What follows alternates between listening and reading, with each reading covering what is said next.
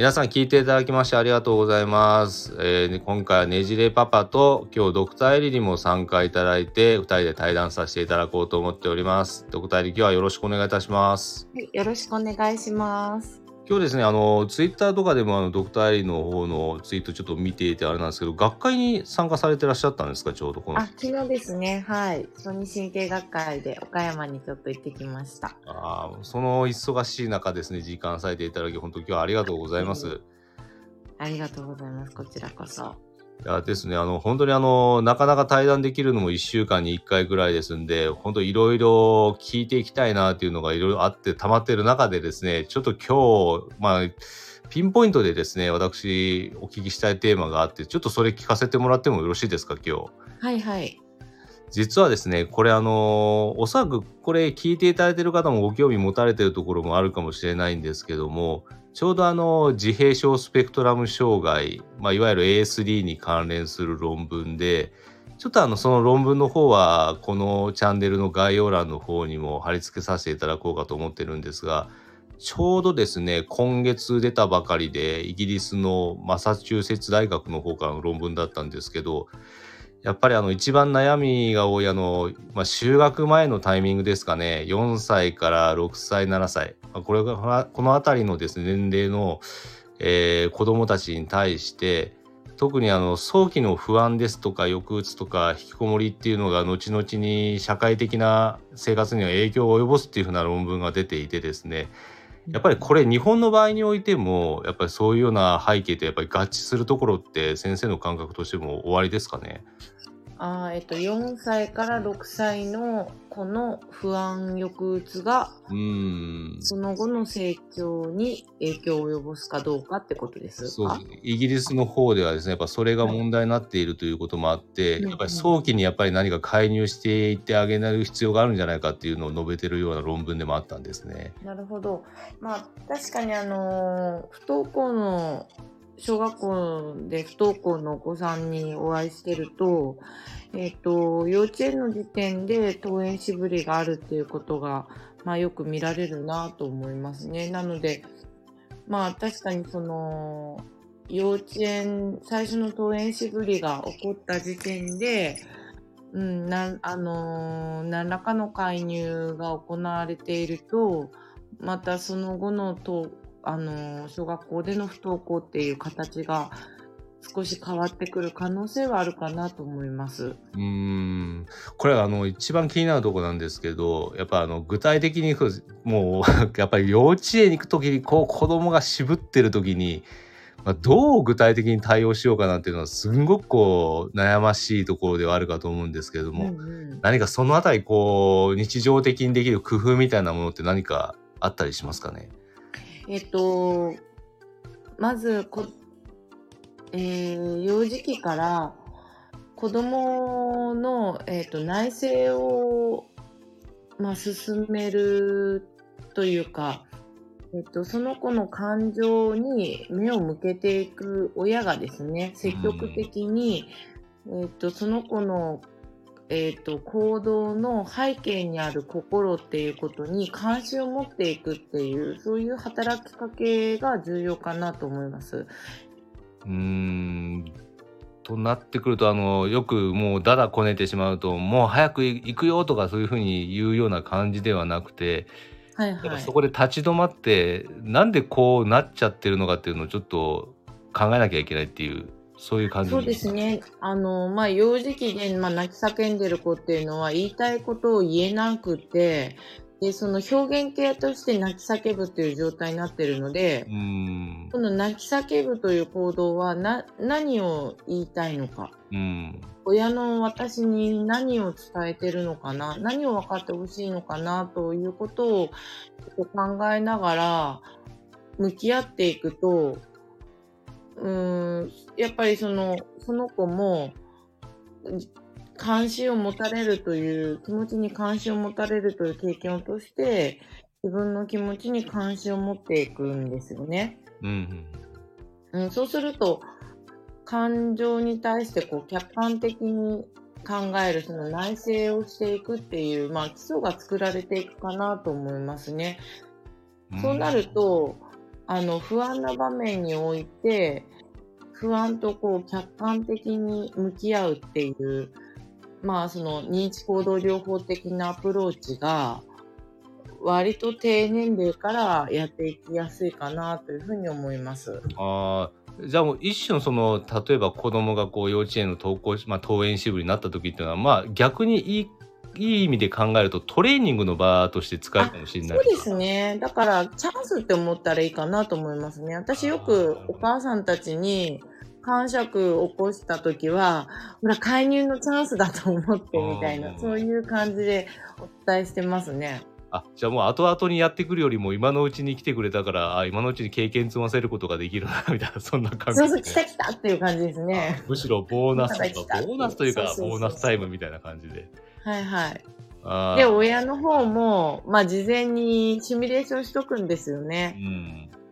そうすると、あ、こんな感じで、それと向き合おうみたいに、ちょっとペアトレ受けたりして、ちょっと自分の中で心の準備をしておくと、よし、来たみたいな気持ちになるので。あの、で、感触とか、まあ、泣き叫びが起こった時に、それが止まらなくなる、はいはいはい。まあ、最大の要因っていうのは、それに対して、あの、対応している大人が、うんイライラしてくることってあるんです あるよね。あると思います、それは絶対に。で、親がやっぱ大人がイライラしてるから、わかっ、やっぱその泣きわめいてる子は自分の気持ちに分かってほしいって思って泣いてるから、あの、イライラされると分かってくれないでしょ？そうそうそう。分かってほしい、分かってほしいっていうのが余計怒りにこう変わってきちゃうので、怒りから泣き出しちゃったりとかして、もう余計なんか火に油みたいなになってくるんですねもうそう。なってくるとトレーニングどころじゃないって感じですよね、本当に。そうそうそうそう、子供のですね。お互いの。あ、まあお互いそうね。だから、そうですね。だからそこで逆に親が、あのーそ、そこで親自身が、なんていうんですかね、観察者の目線で、なんか、うんあ、これは、またいいいいチャンス、介入のチャンスだって思って向き合うと、イライラしないじゃないですか。そうですね、まだ、うん。うん。そうすると、冷静なにいる人を見ると、ふと子供も、なんかこう、我に返うん帰りやすくななるから、うんそれがひどくならなくなるんですね。あーじゃあやっぱあれですかねそれをなんか積み重ねていくとやっぱ子供自身にやっぱ変化がもう出てくると。そうですね。出てきますね。うんまあそれまでちょっと親御さんもちょっと辛抱というか トレーニングを積むと考えてるそうですね。で、またその、えっと、4歳から6歳の、その、まあ、不安抑うつに対してのっていう話なんですけど、はいはい結局その結果っていうのもすぐに出るわけじゃないから、うん年単位で考えないといけないですよね。あーなうん結構長めのスパンでやっぱ見ていかないそうそうそう。だからそれを1ヶ月ぐらいやって変わんないからって、もううちの子全然変わんないとかって、そこはそう思わずに、うんはいはいはい。1年2年とこう見ていく中で、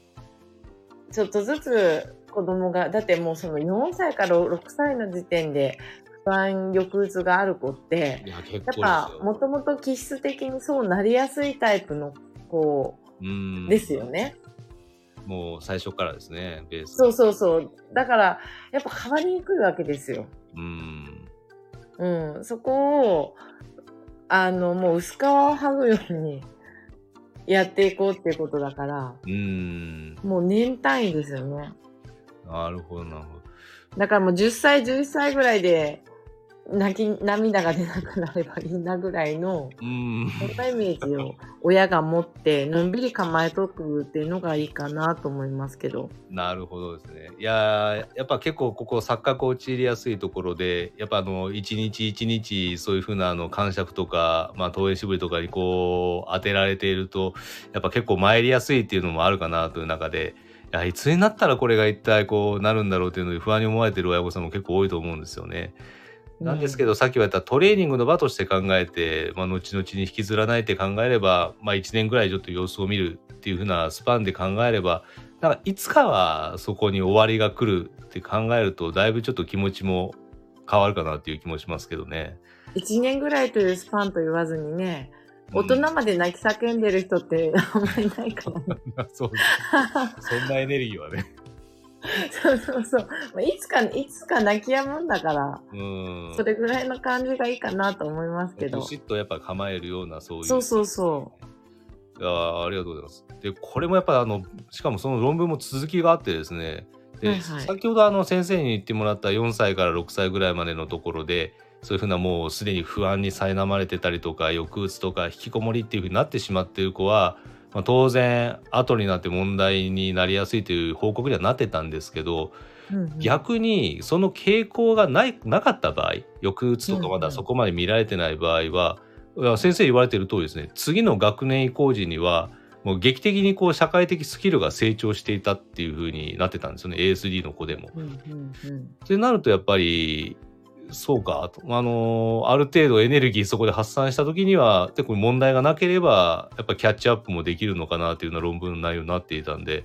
これもやっぱあれですか？先生も見てて ASD の子とかで、まあ、そこまであの程度がまあひどくない場合はその後のキャッチアップもなんか早くなってるようなそんな気配とかあったりしますか？えっ、と、ASD の子で、えー、そうだな、小学校低学年の時に、キャッチアップがいい人っていうのは、はいはい。あの、割とこう、周りをよく観察するのが得意で、うん上手に合わせているっていう感じですね。あーまあある意味適応してるっちゃしてる。そうですね。適応してる子たちですね。で、ただ、その子、だからそのソーシャル、えっ、と社、社会的に適応してるっていうところはその時点ではそうなんですけどう、ん。うん、次の問題としては、合わせすぎちゃって、はいはいはい1。歳ぐらいのこう自我が確立してくる頃に、あのー自分のこう意思っていうか、はいはい。うん、自分の濃度はどこにあるんだろうみたいな。ずっと周りに合わせてる子ですよ。あー疲れちゃいますよね。うん、疲れちゃうというか、自分の、その、例えば、あの、ピンクが好きだと言えば、うん。あ、例えば幼稚園の時だったらプリキュア好きってとりあえず言っとけば、うん、お友達がプリキュア好きって言ってるから自分もプリキュア好きって言うみたいな。ああ、もうそういうなんか、小学生にななってポケモン好きって言ってるから、じゃあ自分もポケモンって言って、そんなにそれ面白いなと思ってないけど、みんなに合わせて、なんか、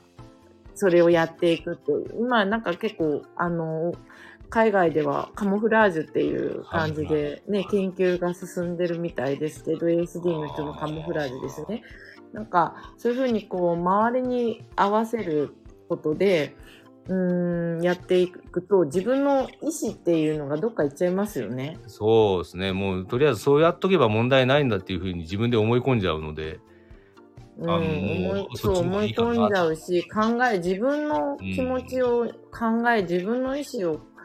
自分の心に耳を傾けることがないまま。大きくなっちゃう。そうすると、まあその10歳、11歳、1歳ぐらいのその自我が確立する頃に、あのー自分は何なんだろうと。うーんでき。ちゃう。うん、なんかそういう、そこでちょっと心が何か一生懸命周りに合わせているのに、うーん。あの、うまくいかん、友達となんかちょっと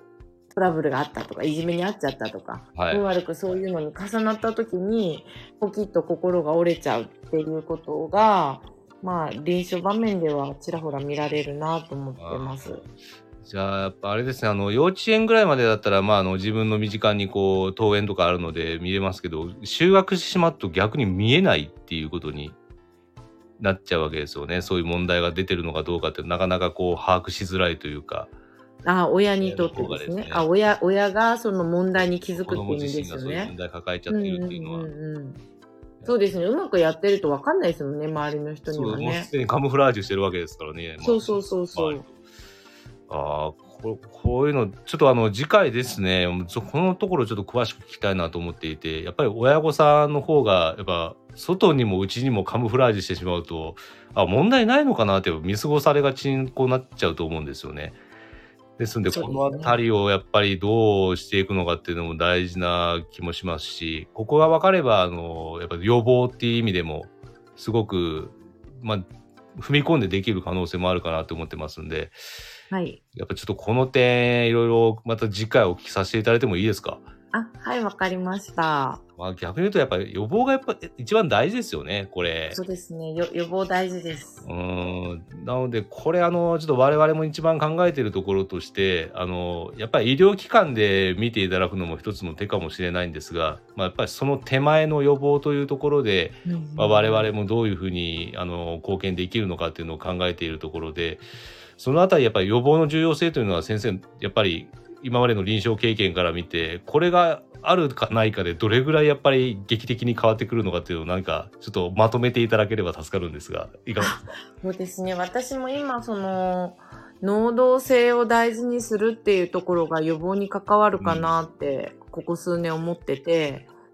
あの、だいたい ASD の初心のお子さんにはそういう話をするんですけど、うん、まだその、じゃあその結果どうかっていうところまでは出せてないので、うん。まあこれから私もこの